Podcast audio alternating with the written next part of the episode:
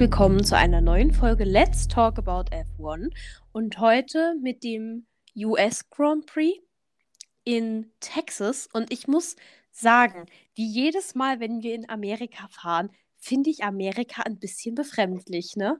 Ja, aber das fing gefühlt bei mich schon am Wochenende an. Es ist Wochenende angefangen und ich saß da, wir sind im Amiland, die drehen alle durch. Den Oder? Rick kommt mit einem Pferd in, die, äh, ins, in, in den äh, Paddock? Paddock danke. Aber okay, okay, aber das war cool. Ja, aber dann dieser Typ mit Gitarre daneben, Bottas, kommt da mit einer Harley an und ich so, Alter, drehen die jetzt alle frei? Ähm, nee, nee, ich habe auch wieder festgestellt, mh, Amerika ist so notorisch für so Sachen wie diese Star-Interviews. Also das ist ja normalerweise schon schlimm. Also gerade so Mona Mo äh, Monaco etc. ist das ja schon übel. Aber ich habe dann mir irgendwann aufgeschrieben, während äh, ich meine Notizen für das Rennen gemacht habe, ähm, habe ich mir aufgeschrieben, wenn ich noch einmal was von Brad Pitt hören muss, drehe ich durch. Und ein paar Runden später habe ich mir aufgeschrieben, oder Ed Sheeran. Ja, ich fand Ed Sheeran gefühlt dieses Wochenende viel schlimmer, weil der hat auch immer was gesagt. Brad Pitt ist ja, Ja. konstant weggerannt vor den Kameras. Ja, verständlich, aber jedes Mal, wenn die eine Kamera gefunden hat, saßen die Moderatoren da. Ach, Brad Pitt macht übrigens einen Film über die Formel 1. Und ich denke mir so, ja, hat Sylvester Stallone auch schon gemacht. War scheiße, müssen wir jetzt nicht drüber reden. Oh ja, also ich muss sagen, das fand ich auch. Also ich fand hier Shaquille O'Neal, fand ich, ist ja ein bisschen ein Running Gag geworden bei Sky. Ja. Das fand ich noch okay, aber Ed Sheeran fand ich dann auch. Weil, was hat er mit dem Sport, also wie gesagt, Brad Pitt macht einen Film, okay, verstehe ich. Aber was hat denn Ed Sheeran damit zu Das tun? hat, die, die haben alle nichts mit dem Sport zu tun, aber trotzdem werden sie in den Vorberichten immer vor die Kamera gekarrt. ja. Und ich finde es immer so, ich finde es so, ich weiß nicht, ich kann damit nichts anfangen. Für mich hat das halt dann immer nichts mit dem Sport zu tun. Ich meine, es ist schön, dass er da irgendwie noch ein Konzert gespielt hat nach dem Samstag, aber äh, für mich hat das halt einfach nichts mit dem Sport zu tun. Ähm, Und deswegen muss ich halt ehrlich sagen, mir, mich juckt das nicht, ob da Brad Pitt rumspringt oder Ed Sheeran. Das können sie ja gerne machen. Ich möchte Ja. nichts über diese Promis wissen, unabhängig davon, was ich von ihnen halte. Es könnte mein Lieblingspromi sein. Ich hätte trotzdem kein Interesse. Aber wie gesagt, das war für mich das eine und das andere hatte ich auch das Gefühl, also die Fahrer sind noch ein bisschen durchgedreht. Also da war Mick mit seinem Günther Steiner T-Shirt, das fand ich noch echt lustig. Mhm. Und irgendwann scrollte ich durch bei Instagram und ich so, warte, ist Danny Ricky jetzt ernsthaft mit dem Pferd durch den Paddock geritten? Mit diesem Typ mit Gitarre daneben? Ja, Ich glaube, Und- langsam treten wir alle frei. Pferd hatte auf seinem Namensschild den Namen Horsey McHorse. Hm. Das ist irgendwie sehr putzig. Es hat mir so gefallen, weil irgendwie habe ich das Gefühl, Danny Rick und Texas ist sehr eng miteinander verknotet. Ja, also ich, was ich noch mitbekommen habe, war Bottas mit einer Harley davor gefahren ist. Hm. Ich hatte noch irgendeinen. Ich, ich glaube, Lance Stroll hatte auch irgend so einen Auftritt. Das weiß ich tatsächlich nicht. Also, wie gesagt, ich habe eigentlich nur Danny Rick mitgekriegt. Aber ja, also Amerika auch mit ihrer ganzen Show und dann liefen da irgendwie die Cheerleader von dem Footballteam auf und äh, ich, ich war so verwirrt. Ich Ja. war einfach so verwirrt zum Teil. Aber es war nicht ganz so unangenehm wie Miami, fand ich. Ja, das stimmt. Weil ich glaube aber auch Austin einfach schon so mehr Tradition hat. Ist schon ein bisschen Es hat eine. Routine, ja. Genau, und du weißt, was du erwartest. Das ist ja eigentlich jedes Jahr dasselbe. Aber ich habe dieses Jahr keine Flugzeuge mitbekommen. Äh, ich weiß gar nicht mehr, ob sie das noch dürfen. Also, Ich glaube ich nämlich, glaub, in die. Italien sind sie doch noch. Ja, aber ich dachte, dass die Formel 1 irgendwann mal jetzt ein Statement gegeben hat, dass sie diese ganzen Kampfchats und sowas eigentlich nicht mehr möchten vor ihren Rennen. Ja. Ich Ja, habe das auf jeden Fall gelesen. Ich weiß, ich habe nicht den kompletten Artikel gelesen, weil es mich auch einfach zu wenig tangiert, als dass ich, ne? Aber ich Mhm. weiß, dass sie eigentlich, naja, ich meine, eine Flugshow ist ja immer auch nochmal was anderes, als wenn sie da die Kampfchats drüber schicken, weißt du? Ja. Also so, weißt du, ein paar bunte Farben in die Luft sprühen und äh, ein paar Kringel damit fliegen, ist halt doch nochmal was anderes, als wenn du dort die Armee auftreten lässt, weil das ist ja immer, gerade das amerikanische äh, Militär, da ist ja auch in Amerika immer groß die Debatte, wie viel im Kult Popkulturellen jetzt die Army eingearbeitet wird, ob das dann schon Militärpropaganda ist, weil ja, Amerika und ihr Militär ist ja eine ganz schwierige Kiste manchmal.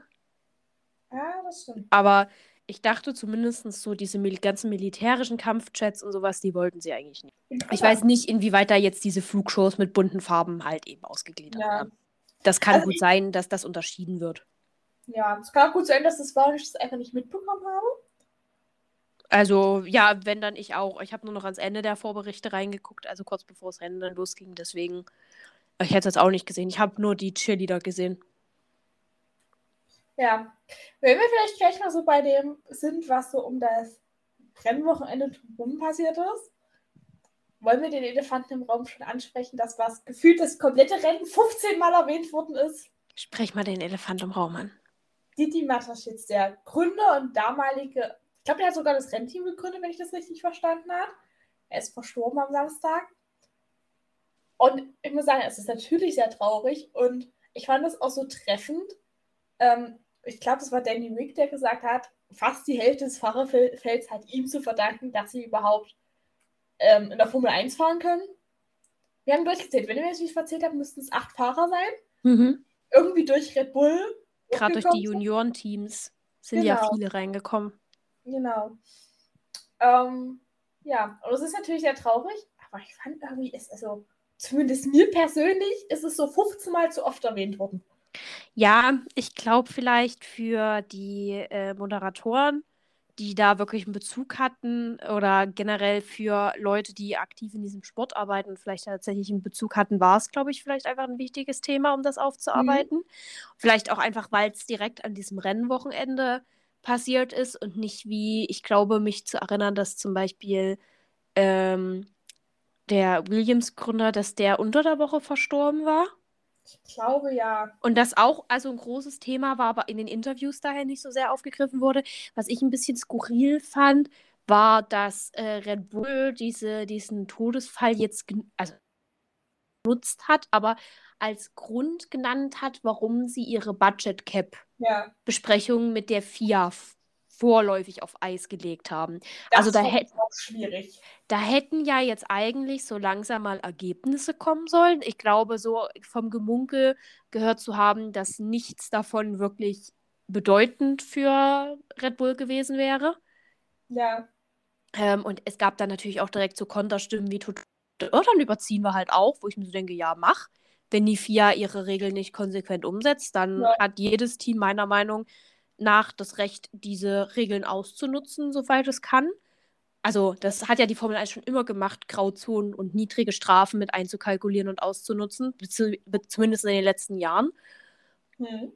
Aber ich fand es irgendwie ein bisschen merkwürdig, das so als Grund zu nehmen, um diese, also ich weiß nicht, wer ich Red Bull, egal wie scheiße jetzt dieses Ganze, aber ich hätte doch dieses Budget Cap aus der Welt, weil Ja. es tut ja auch dem Image nicht gut.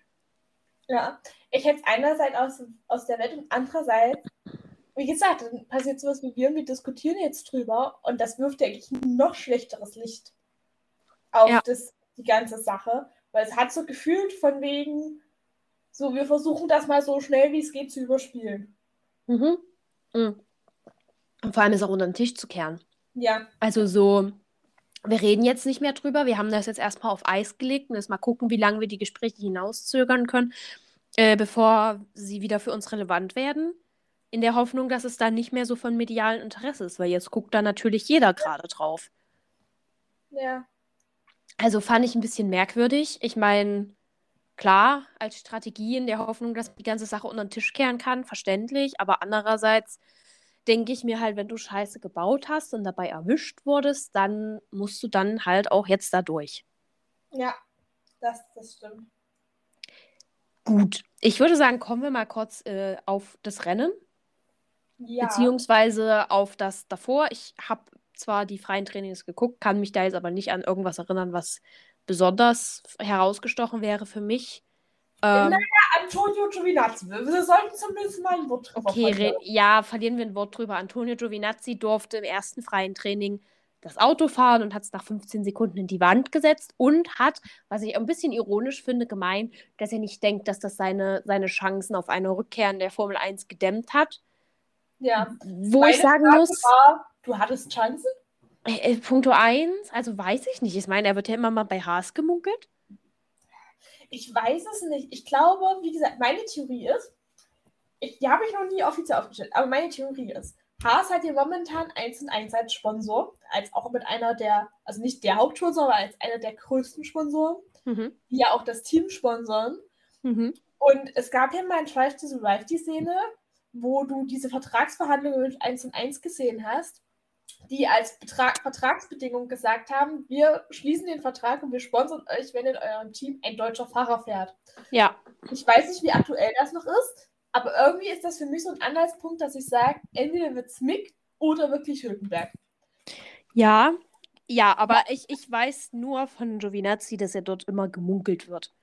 So, Ja. nach dem Motto, wenn, dann da.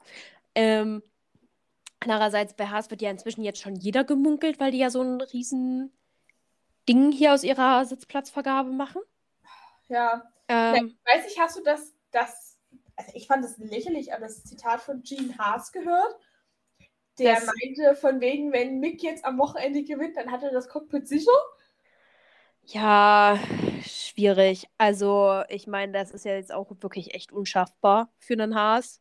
Ja, Hate to break it to you, aber ähm, ja, er, er war ja auch von wegen, ja, wenn Mick jetzt nicht Punkte bringt, dann ist er raus. Und einerseits verstehe ich es, aber andererseits, wie gesagt, also das hat dann auch, ähm, das hat dann auch Magnussen gesagt, das Auto ist jetzt nicht mehr in der Position, in der es ähm, Anfang der Saison war, wo man damit leicht Punkte geholt hat. Ja, ich weiß es nicht. Ich finde es schwierig. Also generell, ich hoffe natürlich für Mick, dass es sich jetzt demnächst mal austrudelt. ja, Ich weiß es nicht. es wäre schön für ihn. Dann würde ich sagen, zum, zum, also wie gesagt, Giovinazzi, ja, weiß ich nicht. Also ist halt jetzt mit seiner, auch mit seiner Formel E-Saison im Hinterkopf eigentlich auch nicht unbedingt positiv für seine Bewerbung für ein Cockpit. Weißt du eigentlich, ob er für nächstes Jahr in der Formel E ein Cockpit hat? Nicht soweit ich weiß. Okay. Ähm, deswegen mal schauen. Deswegen, äh, dann hatten wir noch das Qualifying. Da war für mich jetzt auch eigentlich nicht. Es war ein Qualifying. Also Ja, gab es jetzt auch keine besonderen Vorkommnisse eigentlich. Die Mhm. Alpins hatten, glaube ich, nicht so einen guten Tag. ja. Das war, die waren nicht so. Und äh, es wurde dann natürlich wieder viel durchgeswitcht, bevor es dann tatsächlich mit dem Rennen losging, weil es mal wieder Motorstrafen gab. Ja, Allerliebste Lieblingsthema. Also, Neben- äh, neben dem bösen Wort. neben dem bösen Wort Track Limits, meinst du? Richtig, genau dieses böse Wort. Wenn du dreimal Track Limits in den Spiegel sagst, dann äh, taucht ein Renningenieur der FIA hinter dir auf und schwenkt eine schwarz-weiße Fla Flagge. Ja, ungefähr so. Aber ja, nee, auf jeden Fall, die das Qualifying war jetzt auch, also die, die Alpinen waren nicht so. Am Ende hat sich Carlos Sainz die Pole geholt und äh, Charles Leclerc hatte, glaube ich, eine 5-Platz-Strafe, nee, eine 10-Platz-Strafe. Genau, ich glaube, Charles Leclerc ist am Ende doch, nicht sogar vom, ich weiß nicht, ob er von Platz 10 gestartet ist, aber auf jeden Fall war er dann, auf Platz 12 ist er gestartet. Ja. Ja, nachgeguckt. Genau, und äh, ich glaube? Checo hatte noch eine 5-Platz-Strafe. Genau, der hatte eine 5-Platz-Strafe für Motor und ist auf Platz 9 gestartet. Charles hatte 10 Plätze, weil er einen Turbolader und Motor gewechselt hat. Alonso hatte eine 5-Platz-Strafe, weil er den Motor gewechselt hat, ebenso Guan Yusu. Yuki Tsunoda auch, weil er das genutzt hat. Und Esteban Ocon ist aus der Box gestartet, weil er den Motor unter Park-Fermé-Bedingungen, also nach dem Qualifying, gewechselt hat. Im Kurzabriss. Genau, das, das waren die. Und dann würde ich sagen, kommen wir mal direkt, switchen wir zum Rennen. Ja.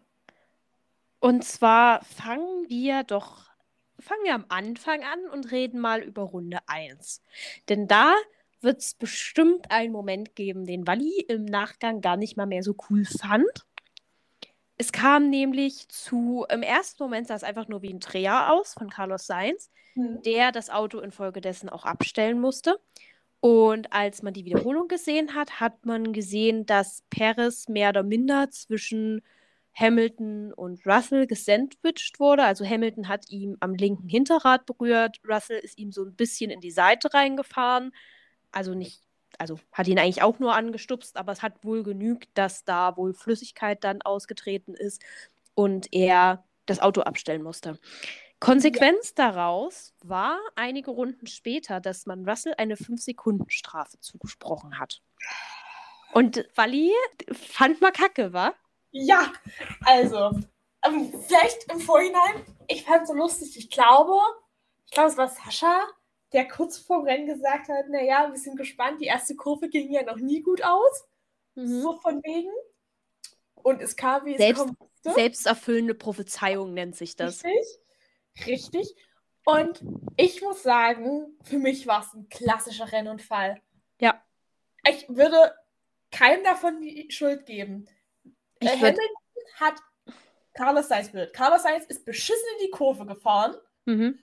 Und wo sollte denn George Russell hin? Der kann jetzt auch keine Gefahrenbremsung in der Kurve machen.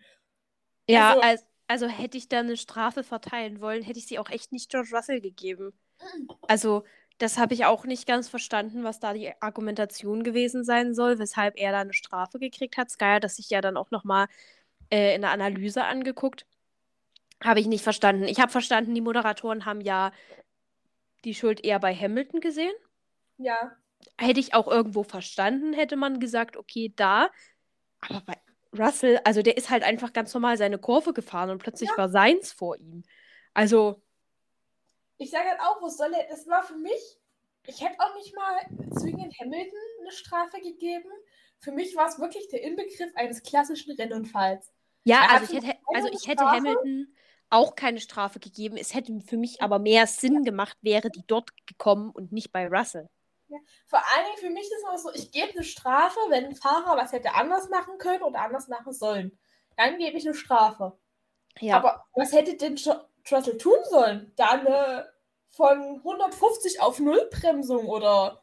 Naja, vor allem, du weißt ja auch nicht, ob äh, vielleicht hinter Russell oder so leicht neben Russell schon wieder jemand gewesen wäre, der, wenn ja. Russell da versucht hätte wegzudrehen, auch irgendwie in Mitleidenschaft gezogen worden wäre. Also selbst wenn, also selbst wenn George Russell weggedreht hätte, dann es hätte es auch nichts groß gebracht, weil ja Carlos Sainz trotzdem einmal quer stand. Also der hätte komplett nach links abbiegen müssen und wäre im schlimmsten Fall in irgendeine Bande geraten. Also es hat auch für mich überhaupt keinen Sinn gemacht, was da die 5-Sekunden-Strafe soll. Ähm, ja. ja. Fand ich, ich fast, fand ich fast ein bisschen verwunderlich, dass sich da Mercedes nicht mehr beschwert hat. Ja. Ich muss auch sagen, was ich so verwunderlich fand, ähm, darauf kommen wir später bestimmt noch nach, aber es gab ja auch die Berührung zwischen Alonso und Stroll. Und Alonso ist ja da abgehoben und volle Kanne in die Wand und ist danach weitergefahren. Mhm. Perez hat sich in der Startphase ja irgendwie einen Teil vom Frontflügel abgefahren und ist das ganze Rennen so zu Ende gefahren, ohne sich den zu wechseln. Und du musst ja sagen, die Berührung zwischen, zwischen Russell und Sainz war jetzt echt keine heftige. Ja. Aber der hat einen Totalschaden. naja, die Kommentatoren haben es so erklärt, dass Flüssigkeit ausgetreten ist und dass halt an der ganzen Seite die ganzen Kühlschläuche laufen. Ja, ich finde es auch so verwunderlich, dass da plötzlich so schnell was kaputt geht und Alonso, der ja deutlich mhm. heftiger sogar in die Wand eingeschlagen ist, einen neuen Frontflügel braucht und weiterfahren kann.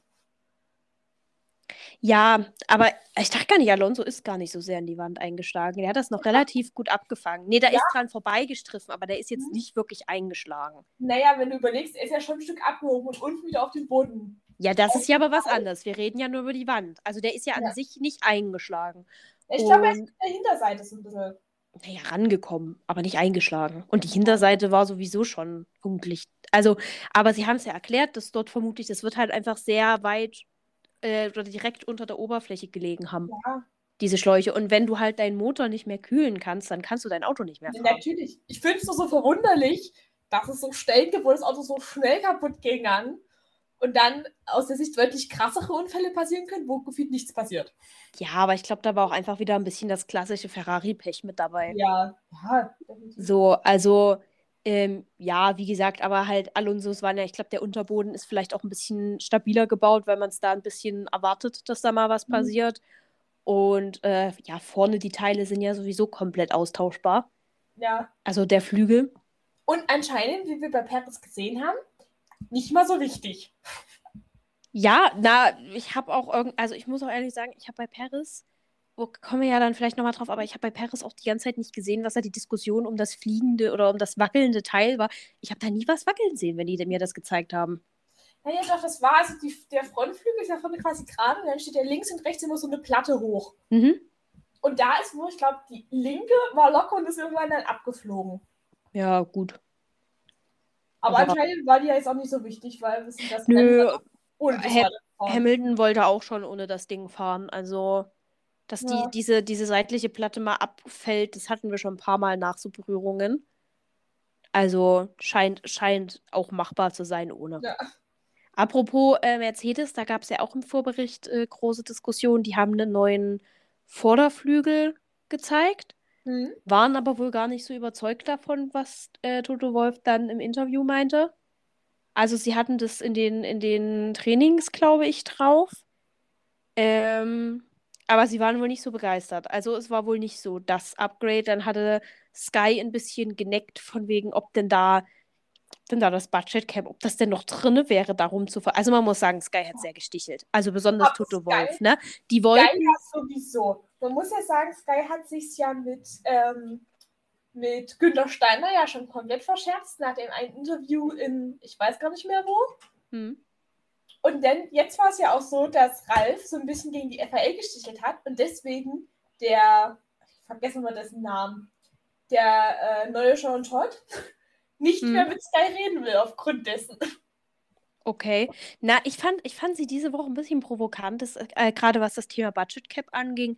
Ähm, der Punkt war nämlich, Red Bull ist diese Woche, also das Team Red Bull ist diese Woche Weltmeister geworden. In der auch Konst total unspektakulär, fand ich. Ja, immerhin kam diesmal eine Durchsage. Ja. Ähm, aber äh, sind halt diese Woche Weltmeister geworden und dann haben sie danach Toto Wolf im Interview gehabt und haben ihn da halt auch so ein bisschen. Und Toto Wolf hat wirklich sehr nette Worte und also es klang auch sehr aufrichtig. Äh, Red Bull gegenüber gefunden in Richtung, ja, das haben sie verdient. Max ist sehr souverän gefahren die ganze Saison, etc. pp. Ähm, und Sky hat dann, oder die beiden, also auch Sascha war es und Peter, glaube ich, haben dann auch nochmal so ein bisschen Richtung Budget Cap gestichelt. Ähm, also als sie dann eben über diesen Flügel oder auf diesen Flügel zu sprechen kamen, die haben, die provozieren schon manchmal ganz schön, ne? Ja, und ich finde, gefühlt versauen sie es mit immer mehr Leuten. Ja. Ja, das ist dann halt ein bisschen, es steht für mich dann ein bisschen im Kontrast zu so einem Kai Ebel, den irgendwie jeder dort in diesem Paddock gerne gehabt hat und mit, gerne mit dem gesprochen hat. Ich glaube, Max Verstappen hatte ja mal gesagt, dass äh, seine Interviews mit Kai Ebel seine Lieblingsinterviews sind. Ja. Finde ich, finde ich ein bisschen, weiß ich nicht, ob das dir dann nicht auch irgendwann im Weg steht, wenn du Bericht erstatten willst. ich, ich glaube nämlich auch. Also du kannst ja dann auf Dauer immer nur die Berichte von den englischen Leuten einblenden. Also es ist, also ich finde es schwierig, wenn du schon einen, ich meine, klar, natürlich machst du auch irgendwo Journalismus und natürlich musst du da auch mal unbequeme Fragen stellen. Aber ich glaube, um einen Teamchef da irgendwie so zu verstimmen, dass er sagt, er redet nicht mehr mit dir. Ja, Also vor allem Günther Steiner ist ja nun auch wirklich keiner, der nicht auch mal einen Scherz mitmacht.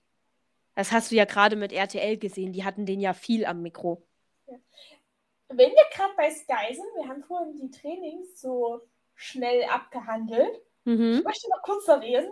Der Papa von Sebastian Vettel hat das erste freie Training kommentiert. Mhm.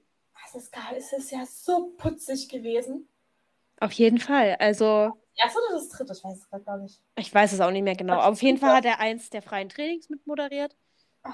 Und das ist wohl auch so gut angekommen, dass sie, äh, dass sie wohl jetzt so, also es war so in einem halb scherzhaften Ton, aber ich glaube schon, dass es passieren könnte, ihm eben auch angeboten haben, dass er in Zukunft immer mal wieder mit kommentieren kann. Und er klang da gar nicht so abgeneigt von.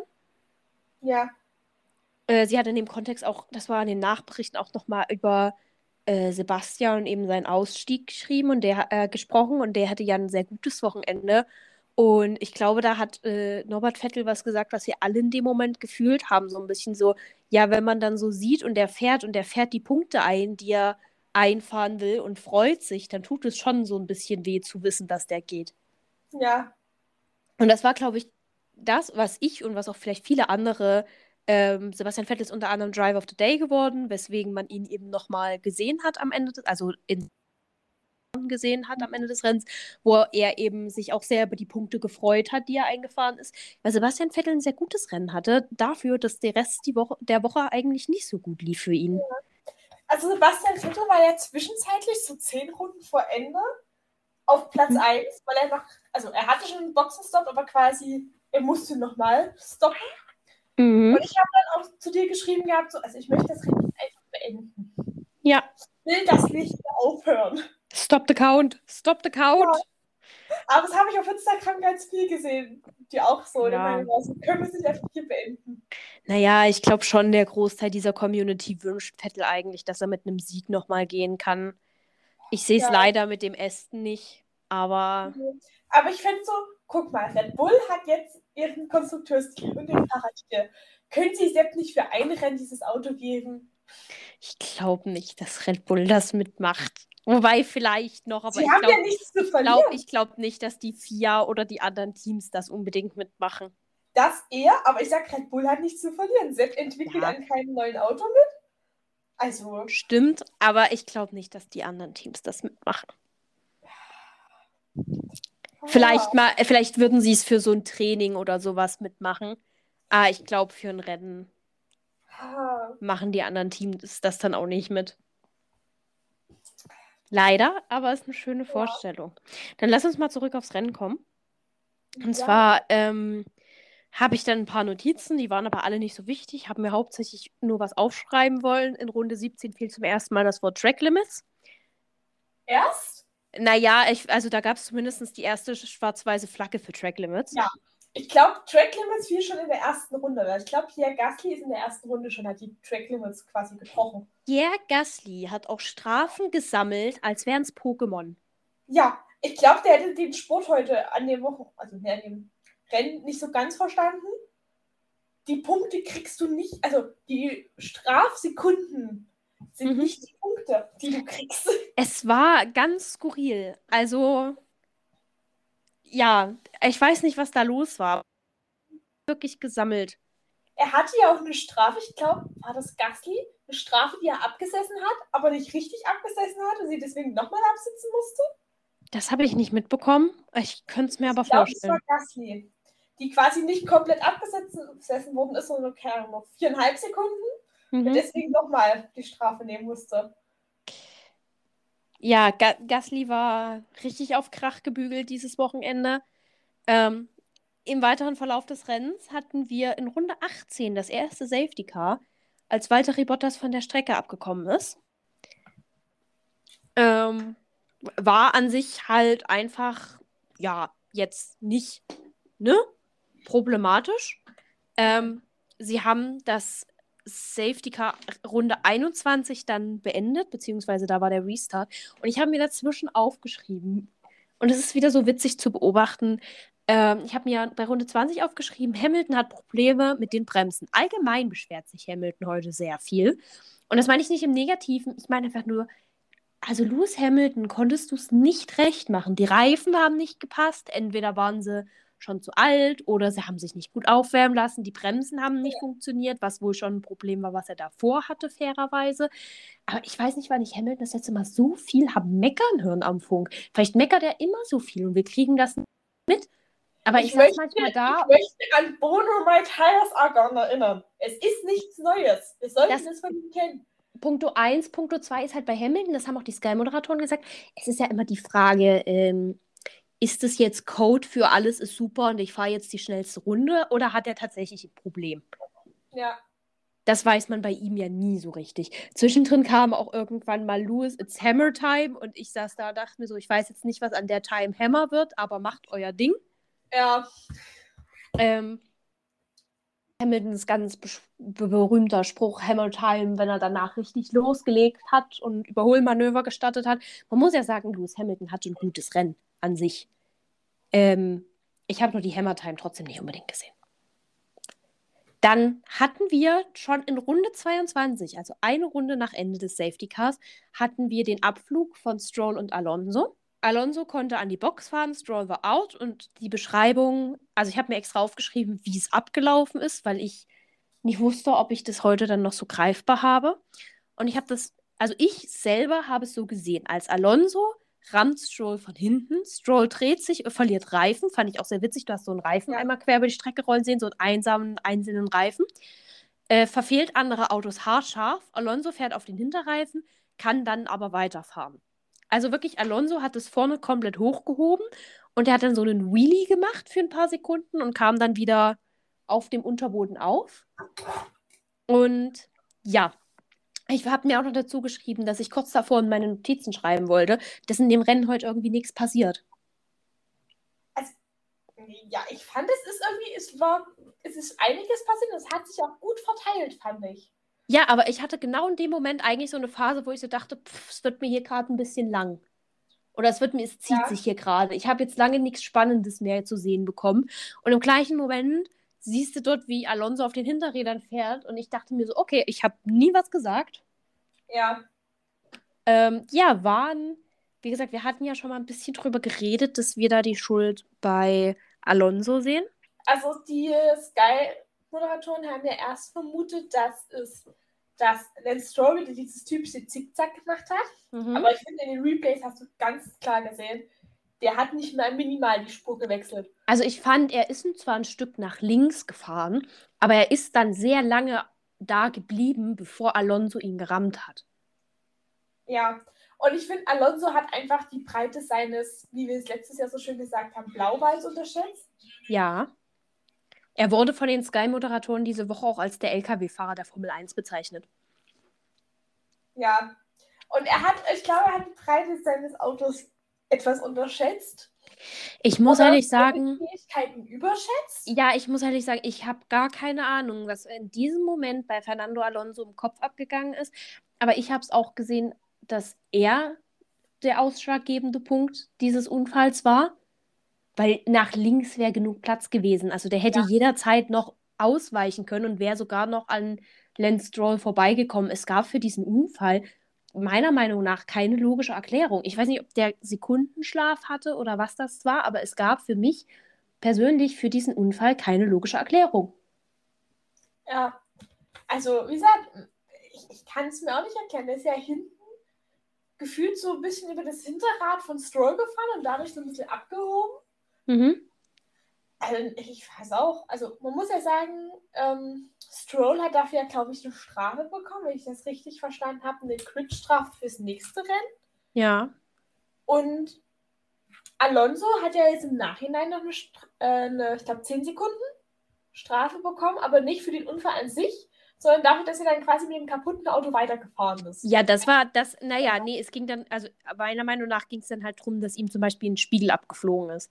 Also Ja. die haben das Auto ja dann schon wieder zusammengepatcht und er konnte halt weiterfahren, aber du hast dann irgendwann während der, der Übertragung gesehen, wie Alonso einfach so ganz random der linke Spiegel abgeflogen ist und es äh, die, wie die Strafe zustande kam, war, und genauso kam sie auch bei Perez, also Perez hat keine Strafe bekommen, Ja. aber so kam die Beschwerde bei Perez zustande, und zwar in Singapur musste Kevin Magnussen, ich glaube wegen einem ähnlichen Defekt wie Perez ihn hatte, äh, reinfahren, hatte die sogenannte äh, Spiegelei-Flagge, also eine weiße Flagge mit orangen Punkt bekommen.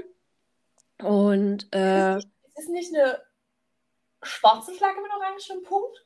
Ich glaube, es war eine schwarze Flagge, weil es mich immer irritiert, dass sie Spiegelei sagen. Okay, dann ist sie, äh, dann ist sie wohl schwarz. Ähm, auf jeden Fall haben sie die nicht geschwenkt dieses Mal. Bei Magnussen damals haben sie die aber geschwenkt, weswegen Magnussen eben das Rennen ver versaut wurde, sage ich Ja. jetzt mal. Und ähm, ja, es ist tatsächlich eine, eine schwarze Flagge mit einem orangen Punkt. Und deswegen irritiert es mich immer, dass sie Spiegelei-Flagge sagen, weil ich sage, das ist ein verkohltes Spiegelei.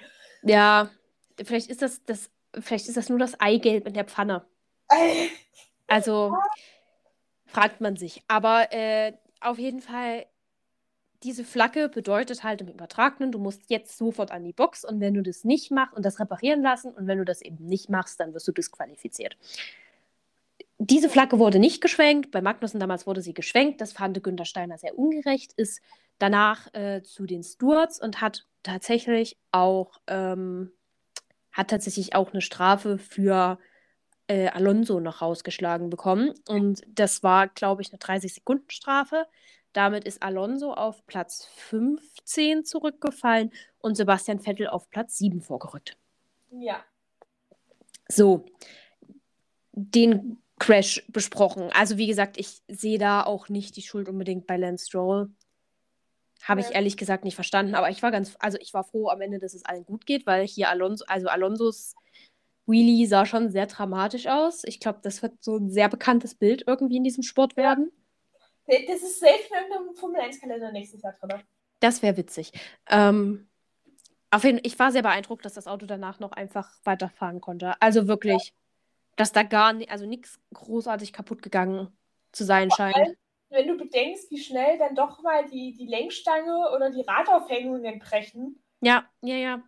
Oder wie schnell mal der Unterboden meint, er funktioniert jetzt nicht mehr richtig und ist beschädigt. Nee, war äh, sehr beeindruckend. Dann hatten wir in Runde 25 den Restart. Danach habe ich mir aufgeschrieben, dass ich die Schnauze voll von Brad Pitt und Ed Sheeran habe. Also, das war das, was ich vorhin schon erwähnt hatte. Ähm, dann hatten wir, haha, kommen wir zu meinem Aufreger dieses Rennens. Also es gibt zwei Aufreger dieses Rennens, aber zu meinem ersten Aufreger dieses Rennens. Runde 4 und 3, nein, 36. Verpatzter Boxenstopp Verstappen. Ah, es war mir klar. Gut, fairerweise.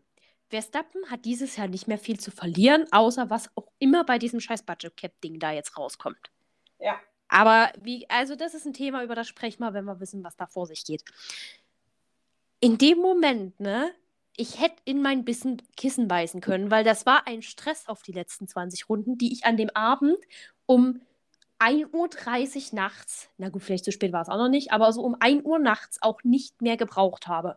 Ja, Also Verstappen vorher souverän, hat Carlos Sainz am Start überholt und war seitdem souverän führend. Sie haben ihn reingeholt, sie haben ihn gepittet und dann wurde daraus plötzlich ein 11-Sekunden-Stopp. weil ich glaube, vorne links der Schlagschrauber war wohl kaputt. Ja, sie mussten den Ersatzschlagschrauber ranholen. Ja. Und kurze Zeit später, wenn ich mich richtig erinnere, kam ja auch ähm, Perez an die Box und da hat es ja wieder nicht funktioniert. Zum Vergleich für die Leute, die vielleicht gerade da sitzen, ach, 11 Sekunden, das ist gar nicht so viel. Ich sag mal, ungefähr ein durchschnittlicher Red Bull-Stopp ist irgendwo so bei 1,8 bis 2 Sekunden. Ja, Also nur die Zeit, die man wirklich aktiv an der Box für den Wechsel braucht. Reinfahren, rausfahren wird nochmal separat berechnet. Das ist hier in der Berechnung nicht drin. Ja, damit äh, war mir Verstappen dann erstmal wieder ein Stückchen weiter hinten. Und wir hatten, ich weiß, dass ähm, Sainz, glaube ich, weiter. Nee, Leclerc ist fortgefahren, Entschuldigung, Sainz war ja raus. Und äh, Vettel war, glaube ich, irgendwann dann führend auch in der Zeit. Also zu der Zeit fuhr Vettel noch vorne. Und jetzt kommen wir zur Runde 42, mein zweiter großer Aufreger dieses Rennen. Verpatzter Boxenstopp, Vettel. in dem Moment habe ich mein Tablet auf, de Tablet, auf dem ich das Rennen geschaut habe, angeschrien. Das Schöne Ich ist, habe meine, Mit so. Es tat so weh. meine Mitbewohner jedes Mal mitbekommen, wenn ich hier geschimpft oder geschrien habe und hat jedes Mal fix in den Live-Ticker geguckt, was gerade passiert. Ähm, ich habe dazu notiert, der Mann ist verflucht und sein Rennen ruiniert. Gut, Ja. man muss jetzt sagen, Rennen ruiniert ist ein bisschen dramatisch. Sebastian Vettel meinte selber, er ist von dem sechsten Platz ungefähr ausgegangen. Das war das, was er ungefähr spekuliert hat. Für äh, das Wochenende, was er hatte, war dann der siebte Platz, den er jetzt letztendlich endgültig bekommen hat, auch vollkommen okay. Aber in dem Moment, Sebastian Vettel hing dort irgendwo noch auf 2-3 rum. Und man hatte halt so ein bisschen Hoffnung, dass er sich vielleicht die letzten zehn Runden da oben hält. Hm. So, zumindest um nochmal aufs Podium zu kommen. Das, diese Hoffnung konntest du vergessen. Das, das war der Moment. Ich glaube, da hattest du mir auch kurz vorher geschrieben, können wir das Rennen jetzt bitte einfach stoppen? Ja, Ungefähr zwei Runden später hatten sie diesen Boxenstopp und Ja. es war vorbei. ja. Es war so von wegen so, du hättest es nicht beschreiben. Also man hätte es nicht beschreiben sollen. Man, ja, man, wir haben es beschrien und damit, damit war unser Fehler. Ähm, dann hattest du die letzten zehn Runden nochmal so zwischenzeitlich so einen netten Zweikampf Verstappen-Hamilton. Also Hamilton hat sein Bestes getan, er hat sich sehr bemüht, aber der hat dann auch irgendwann abreißen lassen, weil er halt auch wusste, das macht das Auto nicht mit auf Dauer, das machen die Reifen nicht mit auf Dauer. Ich glaube, äh, Max hatte dann ja auch die frischeren Reifen, dementsprechend hat er auch da natürlich einen gewissen Vorteil. Aber doch, muss man sagen, ne? Dafür hat Hamilton aber, äh, ich glaube, der war Chefassistent der Rennleitung in diesem Rennen weil alle paar Sekunden hörtest du es funken, ah, Verstappen, Tracklimit überschritten, Tracklimit überschritten, Tracklimit überschritten. Und das war der Punkt, wo ich endgültig Tracklimits nicht mehr hören konnte.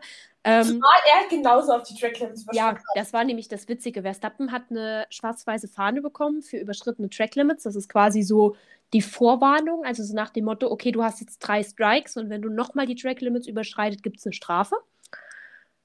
Lewis Hamilton hat ungelogen vielleicht eine Runde später selbst die Flagge bekommen. Ja. Es war wirklich, es war so witzig, aber es war auch so typisch Lewis Hamilton. Und aber was auch die Moderatoren gesagt haben, wären die Positionen vertauscht gewesen, wäre es andersrum natürlich genauso gewesen.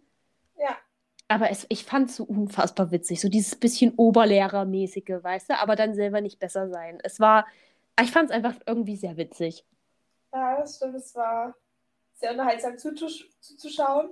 Und ich frage mich, ob Lewis Hamilton in dem Moment in einem Auto saß, wo er die Flagge bekommt, und sagt so, scheiße, ich hätte nicht so laut schreien sollen. Ja, vielleicht hätte ich nicht so sehr darauf aufmerksam machen sollen.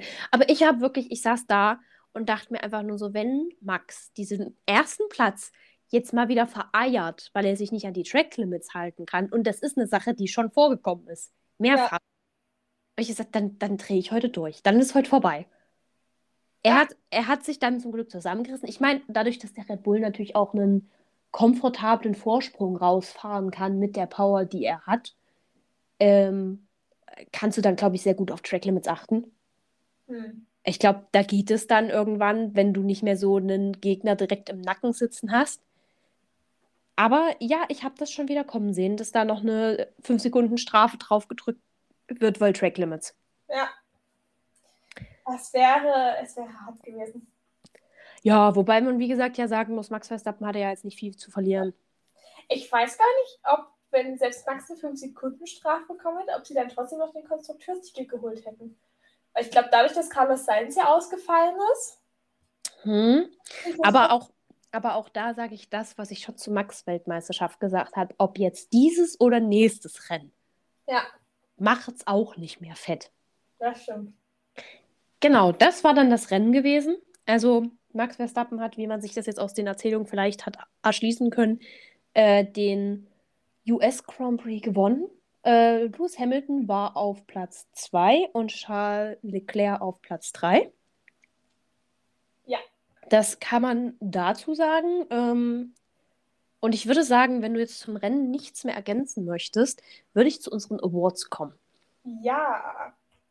Und ich fange gleich mal mit was an, bei dem ich das Gefühl habe, dass wir sehr übereinstimmen werden.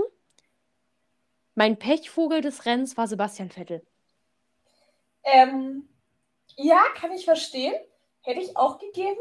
Ich, aber da du ihn hast, gebe ich meinen Pechvogel ähm, Mick Schumacher. Ja. Darüber haben wir jetzt gar nicht so geredet, aber Mick Schumacher war ja auch in einer sehr guten Position und auf 100 in den Punkten ja. bis er von Latifi abgeschossen worden ist. Ach ja, da war ja auch noch was. Das habe ich nur so am Rand immer mitbekommen. Das hat mir keiner mal so wirklich gezeigt. Das stimmt, es wurde auch nicht wirklich gezeigt. Und, aber er war eigentlich schneller als Magnussen, auch kurz vor Magnussen, bevor es die Berührung gab. Hm. Wäre quasi ins Ziel gekommen, wäre der achte Platz, den Magnussen hatte, wäre eigentlich der Platz von Mick gewesen. Mhm. Und durch, dadurch, dass er für sie abgeschossen worden ist, ist er halt wieder nicht in den Punkten gelandet. Mhm. Und deswegen ist es mein Pechvogel des Rennens. Verständlich. Aber ich, Sebastian Vettel kann ich auch sehr gut nachvollziehen. Ja, ich glaube, Sebastian Vettel muss ich ja nicht begründen. Also spätestens ja. nach dem Boxenstopp. Also wie gesagt, das, der Anfang des Wochenendes war ja bei ihm sowieso nicht. Also gerade Qualifying und so lief eher mäßig. Ja. Ähm, da war ja Lance Stroll deutlich besser drauf eigentlich. Mhm. Ja. Ähm, kommen wir zum Verlierer des Rennens. Mein Verlierer des Rennens ist mir kein Fahrer, sondern für mich ist es die Person, wer auch immer beschlossen hat, dass George Russell eine 5-Sekunden-Strafe bekommt. Verstehe mich? Also, ich bin kein übermäßiger George Russell-Fan, einfach weil ich kein übermäßiger Mercedes-Fan bin. Aber diese Strafe war so unangebracht. Ja, für mich ist es allgemein, es geht in dieselbe Richtung. Für mich ist es die Rennleitung, die dieses Wochenende für mich allgemein unnachvollziehbare Strafen verteilt Da haben wir auch noch gar nicht drüber geredet. Nach dem Alonso Stroll Crash waren wir und auch die Kommentatoren bei Sky ja der vollenden Überzeugung, dass eine rote Flagge mal wieder Sinn gemacht hätte. Ja. Und äh, ich habe ich hab dann dir auch geschrieben, diese chronische Vermeidung von roten Flaggen geht mir derbe auf den Sack. Ja, Weil, also, ich meine, es lag wirklich viel Schutt rum, weil George, ach, George Russell sage ich schon, weil Lance Stroll sich wirklich einmal über diese komplette Strecke gedreht hat. ja, Einfach die Autos anhalten, weil am Ende hast du so Geschichten, ich weiß nicht, ob du dich noch an Baku letztes Jahr erinnerst, hm, wo dann mindestens bei einem Auto im Nachgang rauskam, dass es einen Reifenplatzer hatte, weil es über äh, Schrottteile gefahren ist, über Carbonteile gefahren ist. Und ich finde einfach, es ist eine unnötige Sache und es ist unnötig gefährlich. Und Ja. das war auch wieder so ein Moment, wo ich so dachte, zückt bitte einfach schneller mal die rote Flagge. So ein Rennen zu pausieren schadet niemandem. nee.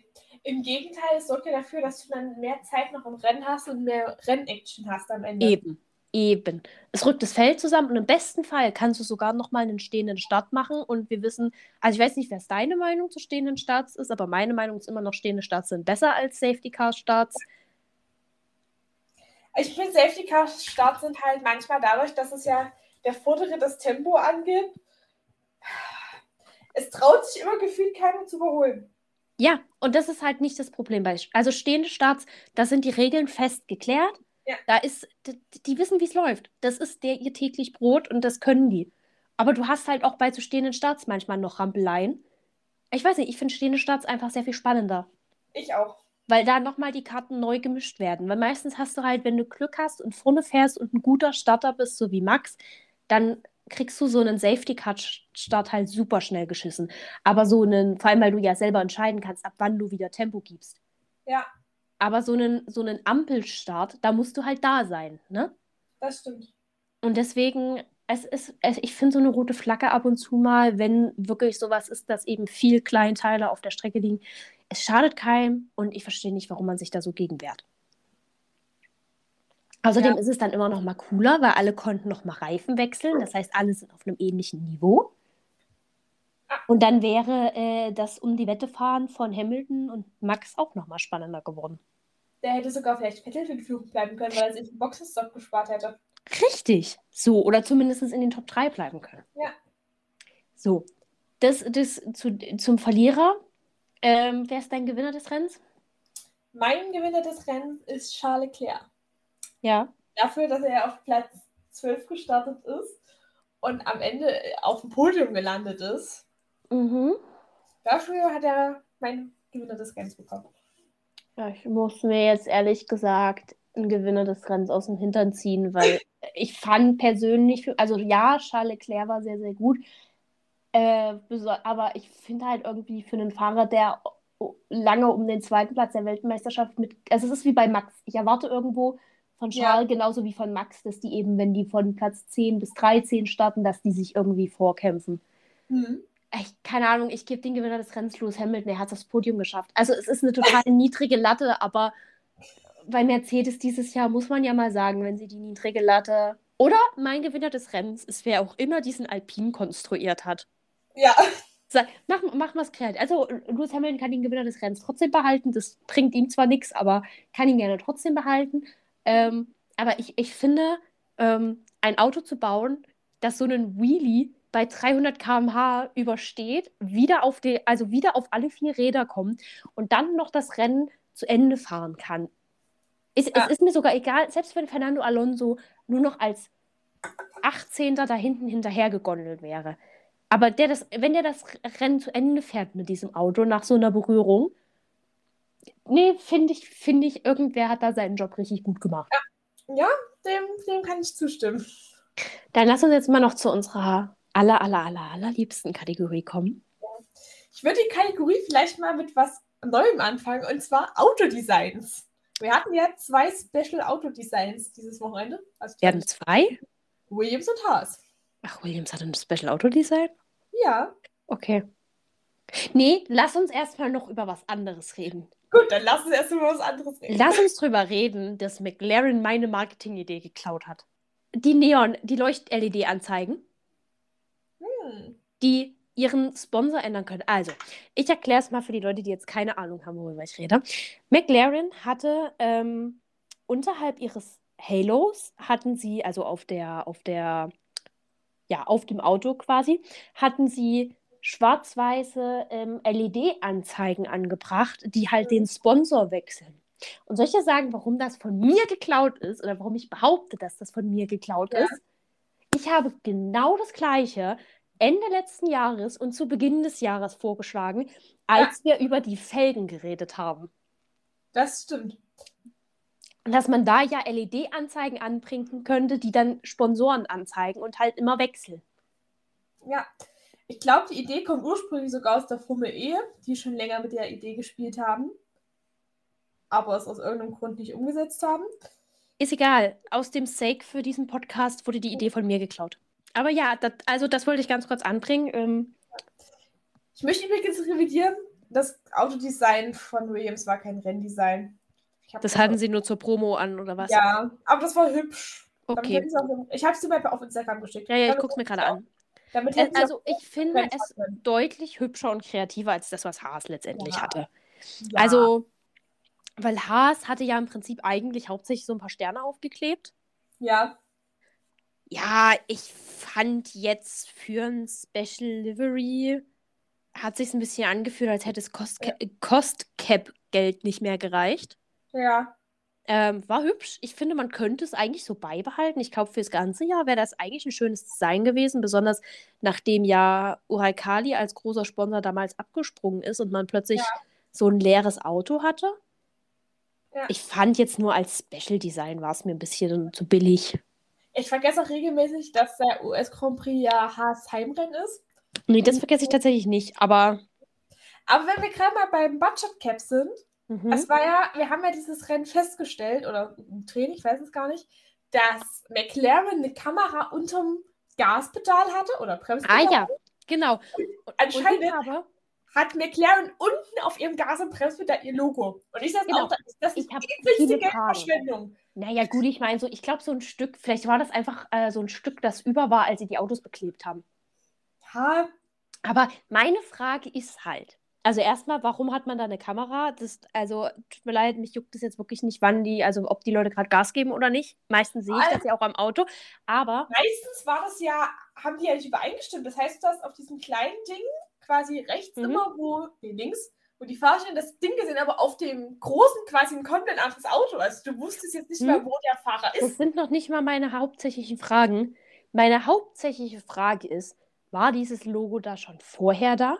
Oder haben sie das nur für die Kamera da angeklebt? Weil wenn es schon vorher da war, dann habe ich die Frage, warum? Also damit denen niemand ihre Bremspedale klaut oder also unter mein Bremspedal ist jetzt nicht der Ort, wo ich mein Logo kleben würde. Hast du bei dir in, in deinem Auto mal nachgeguckt? Vielleicht klickst du auch. Ich bin mir sehr sicher, in meinem Auto ist unter dem Bremspedal kein Toyota-Zeichen. Bin ich mir nahezu sicher. Ja, ja, das ist eine berechtigte Frage, ob das vorher schon da war. Dann lass uns jetzt mal wirklich über die Helme reden. Ja, Ähm, und zwar würde ich mal, lass uns mit Mick Schumachers anfangen. ich liebe ihn. Oder er war so süß. Ich finde auch diesen, also Mick Schumacher hat ja immer dieses Drachensymbol drauf, das ja schon sein Vater hatte, ne, hinten. Der hat einen kleinen Cowboy-Hut auf. Das finde ich schon so putzig. Fand ich unfassbar süß. Und dann hat Mick Schumacher dieses Jahr auf seinen Helm äh, seine Schwester Gina gepackt. Und ich fand bei diesem einen Bild, wo du sie von vorne siehst, aber nur so halb, weil der Cowboy-Hut so halb drüber ist, Es sieht aus wie Michael, oder? sah aus wie Michael. Ich habe kurz überlegt, ob er seinen Vater da drauf gepackt Ja. hat, bevor ich das andere Bild gesehen habe und seine Erklärung gehört habe, dass das Gina ist. Und ich war so, ah, Ich okay, die überlegt. Schumacher, die Schumacher-Gene sind stark in den Kindern. Ich merke schon. Ja. Also, ja, genau. Also, Gina Schumacher ist äh, Reiterin, professionelle Reiterin. Und äh, weil deren Ranch, die die in Amerika haben, in der Nähe liegt, ist natürlich für Mick dieses Rennen sehr eng verbunden mit Heimat.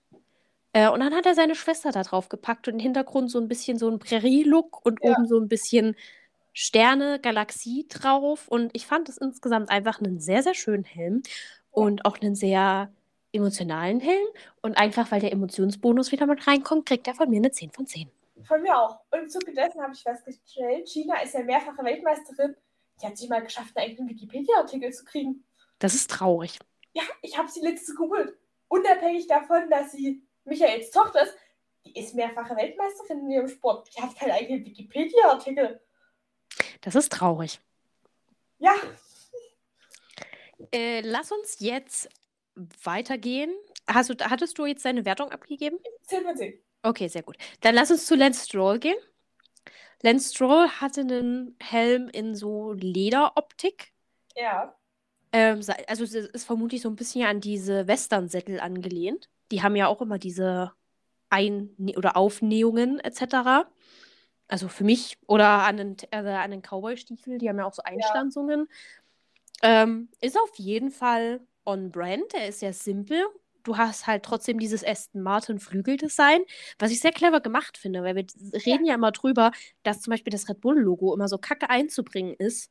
Und äh, Lance Stroll hat es hier geschafft, sein Autologo von seinem Auto quasi sehr gut zu integrieren. Ich würde ihm eine 8 von 10 geben. Ja. Für mich ist es, glaube ich, eine 9 von 10. Ich mag dieses, diesen Natural Look. Ja. mal. Ich finde sehr schön.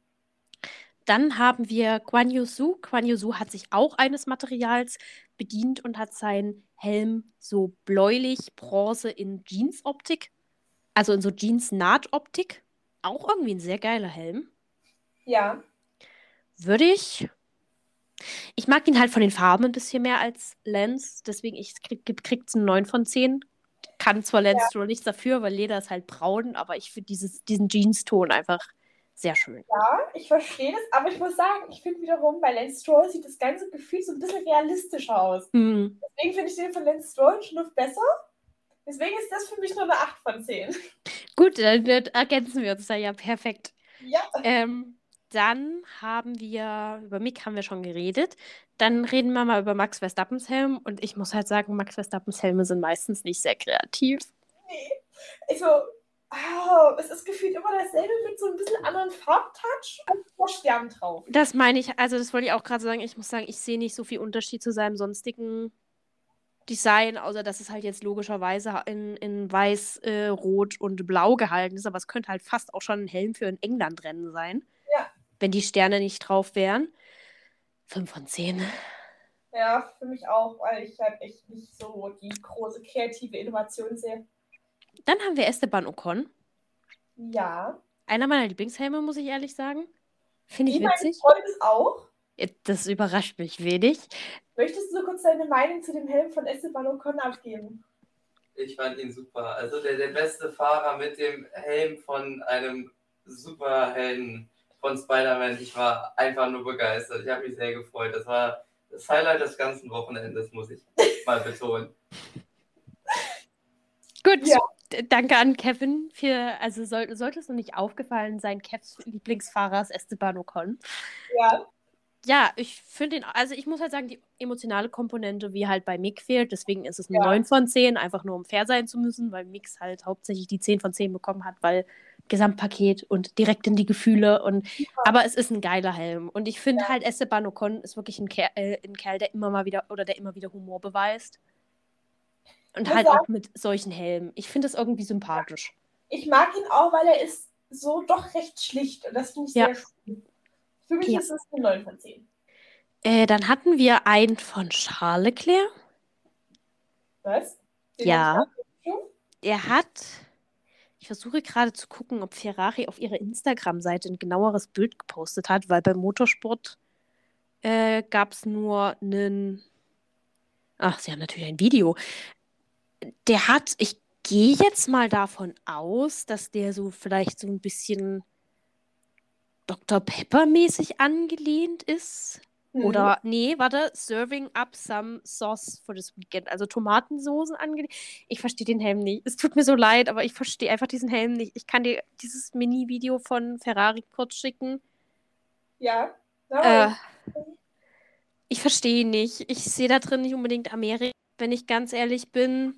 ja, Für mich nicht. ist das keine Ahnung, auch nur eine 5 von 10. Ja, Und obendrauf steht Add some Barbecue Flavor, Hashtag US Grand Prix. vielleicht ist es auch Barbecue-Soße. Ja, aber Ferrari hatte einen Tomatensoßen-Emoji dahinter gepostet. Vielleicht gibt es kein Barbecue-Soßen-Emoji. Ich bin, also bitte, WhatsApp kommt aus Amerika. Ich bin sicher, es gibt ein Barbecue-Soßen-Emoji. Ja, ich muss sagen, ich verstehe ihn nicht ganz. Keine Ahnung. 6 von 10, one point for effort, I guess. Ich finde die nicht mehr schön, deswegen ist es eine 4 von 10. Nee, weißt du, warum es bei mir eine 6 von 10 ist? Wäre es einfach, also ich finde, an sich unterscheidet sich der Helm nicht allzu sehr von seinem normalen Design. Und wäre es nur das, würde ich sagen, es ist eine 5 von 10. Aber Charles Leclerc scheint zu zu haben im Gegensatz zu Max Verstappen. Oder zu Max Verstappen, der Designer. Deswegen ist es eine 6 von 10. One point for effort. Ja, So, das, das war es auch, glaube ich, soweit, ne? also Danny Ricciardo hatte noch ein Special-Helm. Ach, stimmt. Und Pierre Gasly anscheinend auch. Pierre Gasly hatte auch einen. Fangen wir mit Danny Ricciardo an. Danny Ricciardo hat, der Helm ist so quasi in Gelb, Schwarz und Rot unterteilt. Und das sind Mhm. zwei, sind das Tiger? Ich glaube, es sind Pumas? Tiger. Pumas? Es Ich würde sind, sagen, das sind Pumas. es sind Raubkatzen. Das sind Pumas. Pumas Genau. oder Berglöwen, aber also Tiger sind gestreift. Ja, stimmt. Nee, ich habe gesagt, so die weiblichen. Das sind Auch Löwen. weibliche Tiger sind Weibliche gestreift. Löwen. Ich war bei Löwen. Ach so, du meinst Löwinnen. Ja. Äh, ich glaube, das sind Pumas oder äh, Berglöwen. Und er hatte da drin äh, I wanna go fast draufstehen. Ich möchte sagen, hat dieses Wochenende nicht funktioniert. Nee, Das nee. mit der Manifestierung hat er noch nicht so raus. Irgendwer hatte als Meme äh, geschrieben, also hatte das Bild von ähm, dem, dem Einritt auf dem Pferd, es sind Pumas, äh, und hatte hin, ähm, ja, das ist ungefähr auch seine Paste als Meme quasi. Es ist sehr fies, aber es war halt wieder nicht überragend, ne? Ich glaube, er ist ja auf Platz 18, 16. Auf Platz 16 ins Ziel gekommen, von 17 Fahrern, die ins Ziel gekommen sind. Und er Und ist immer noch so Fernando. Alonso. Und er ist immer noch hinter Fernando, äh, Ja. Fernando Alonso, der eine 30-Sekunden-Strafe gekriegt hat. Der Einzige, der hinter ihm war, war Latifi. Und das zählt bei bestem Willen nicht. Nee, also gerade noch so vor Latifi zu landen, zählt nicht. Sein, Hel- ich finde aber, um zu dem Helm zurückzukommen, es ist ein cooles Design, aber ich finde es jetzt auch nicht so überragend. Es ist für mich so Ich finde es halt schön, weil es simpel ist. Vorne hat er noch so goldene Flammen drauf, so wie bei diesen ganzen Motorrädern. Es ist halt irgendwie, es schreit für mich, mich schon ein bisschen Amerika. Ja, Es ist zwar, es, und es ist mal was anderes. Ach, er hat neben dem einen Puma noch das Wort me, also ich drauf. links und rechts draufstehen. Ich finde es so witzig. Aber er hat trotzdem neben dem Puma me. Ich finde es ganz cool, weil irgendwie schreit es Amerika, ohne Red, White and Blue zu sein. Ja, was ich stimmt. eine kreative Lösung finde. Und ich finde, weil, äh, weil Danny Rick sowieso schon auf den Arsch gekriegt hat, dieses Wochenende kriegt er dafür eine 9 von 10. Ja. Ich finde, es könnte auch super gut so ein Australien-Helm sein. True, aber ich weiß nicht, ob Pumas in Australien vorkommen. Vielleicht müsste ja da noch ein anderes Tier drauf. Ich bin mir auch nicht sicher, ob Pumas in den USA so aktiv noch vorkommen. Äh, Verbreitungsraum? Ach ne. Population in Kanada? Also Population in Kanada auf jeden Fall. Ja, aber das heißt, wäre es was fürs Kanada-Rennen gewesen. Ah, Berglöwe ist quasi das gleiche wie Puma. Ha, Ah. ich war doppelt richtig. Doch, zweitgrößte Art der Katze in Amerika. Der Puma ist in weiten Teilen Nord-, Mittel- und Südamerikas verbreitet. So, bitteschön. Wir äh, bedankt euch bei uns für die kleine Biostunde, die ihr immer kriegt. Kommt Was nächste Woche ein Test dran. Was, was war das andere, was wir dann erstmal googeln mussten, wie die Viecher hießen, die aus Kanada? Ähm, Ja, Äh, sehr gut. oh, ich weiß. Was war denn das? Ja, ich habe es auch vergessen. Lass uns zu Pierre Bei Helm kommen. Murmeltieren, aber ich glaube, es waren keine, es waren keine Murmeltiere. Ja, ich weiß es auch nicht mehr. Äh, lass uns zu Pierre Gaslys Helm kommen. Vielleicht fällt es uns noch irgendwann ein. Ja, Äh, ja, Pierre Gasly. Was sag mal dazu? Ich finde dieses Design ultra schön. Es ist für Mhm. mich eine 10 von 10. Dieses Design so cool. Gut, also ich finde es nicht, eine, also ich muss sagen, es ist für mich keine 10 von 10, weil es halt so auch so ein bisschen ist wie immer. Also alle seine Special Helm Designs haben irgendwie so einen ähnlichen, also einen ähnlichen Stil, was ja okay ist, weil es ist vielleicht einfach sein Stil. Ja. Aber ich weiß nicht, für mich ist Special Helm Design auch so ein bisschen, weil es raussticht. Ja. You, also so, aber es ist auf jeden Fall ein schönes Design. Ähm, ich mag die Farben, ich mag diese Bronze-Akzente, die er da drin hat. Und ähm, diese Anspielung eben hier Lone Star, also, ne? Äh, auf, auf Texas. Ich gebe ihm eine solide 9 von 10. Ja. Ich muss sagen, ich finde ich find auch dieses Farbenzusammenspiel von diesem Gold mit diesem, ich, ich sag mal so, abgeranzten weißen Holz. Ja. Ist, ich finde finde dieses Zusammenspiel ultra schön. Ja, ich finde es auch schön, aber für mich kriegt es einfach einen Punkt, Punkt Abzug, weil ich mir so denke, wenn da nicht der Texas Star drauf ist, könnte er damit jede Woche fahren. Ja. Also es ist für mich nicht so klar und deutlich Amerika.